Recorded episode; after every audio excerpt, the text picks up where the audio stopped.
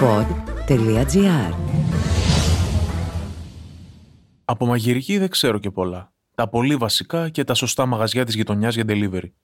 Μάλλον τυχαία έπεσα τις προάλλες σε ένα βιντεάκι από τις οντισιόν του Masterchef, ένα διαγωνισμό που πλέον δεν αναδεικνύει μόνο τους καλύτερους και τις καλύτερες σεφ, αλλά και πολύ ωραίους ανθρώπους.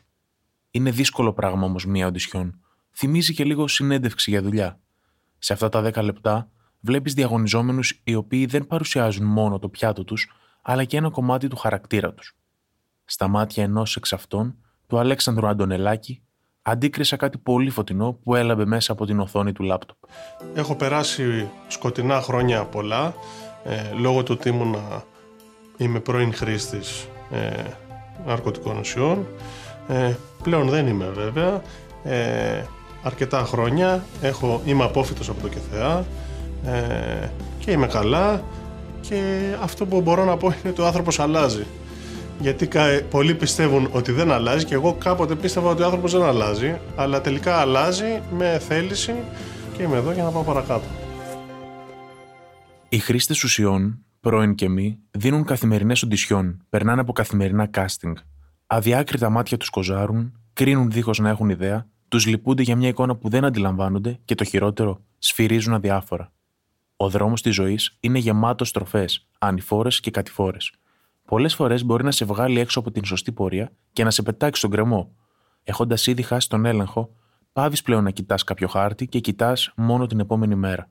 Δεν μπορείς να κοιτάξεις πιο μακριά, στα μάτια σου το μέλλον φαντάζει θολό. Υπάρχουν άνθρωποι που δεν έχουν κανέναν και παλεύουν να σηκωθούν. Φανταστείτε όλοι αυτοί οι καθημερινοί κριτές του reality επιβίωσης που λέγεται ζωή να έπαιρναν από το χέρι αυτούς τους ανθρώπους. Δεν ανήκουν στον κόσμο τους όμως. Είναι πρεζάκια. Έτσι τους αποκαλούν και συνεχίζουν να μέρημνε το δρόμο τους.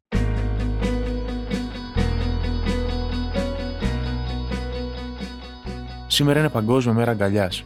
Αν με ρώταγε κάποιος τι σημαίνει αγκαλιά, θα του εξηγούσα τη δουλειά που κάνουν οι άνθρωποι στο ΚΕΘΕΑ. Οι εξαρτήσεις είναι ένα σύμπτωμα βαθύτερων προβλημάτων.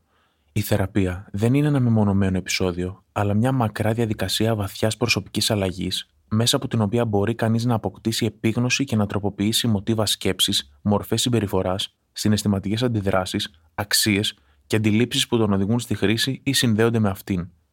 Αν ένα χρόνο πριν η προσπάθεια του Υπουργείου Υγείας να κλείσει το ΚΕΘΕΑ είχε τελεσφορήσει, ο επόμενος Αλέξανδρος δεν θα είχε τη χαρά να πάρει μια βαθιά ανάσα ζωής.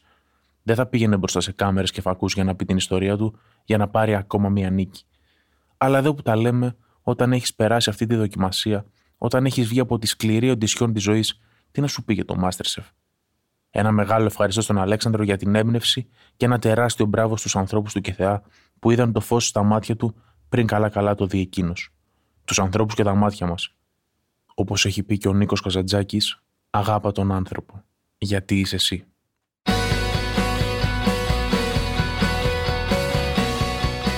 Ήταν το podcast «Τι φάση» σήμερα με τον Κωνσταντίνο Βρετό. Στους ήχους ο Μάριος Πλασκασοβίτης.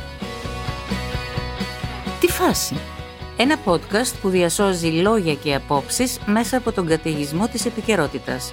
Μια θετική ματιά στην καθημερινότητα με την υπογραφή των ανθρώπων του pod.gr.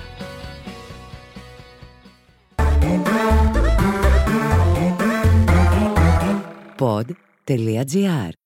Το καλό να ακούγεται.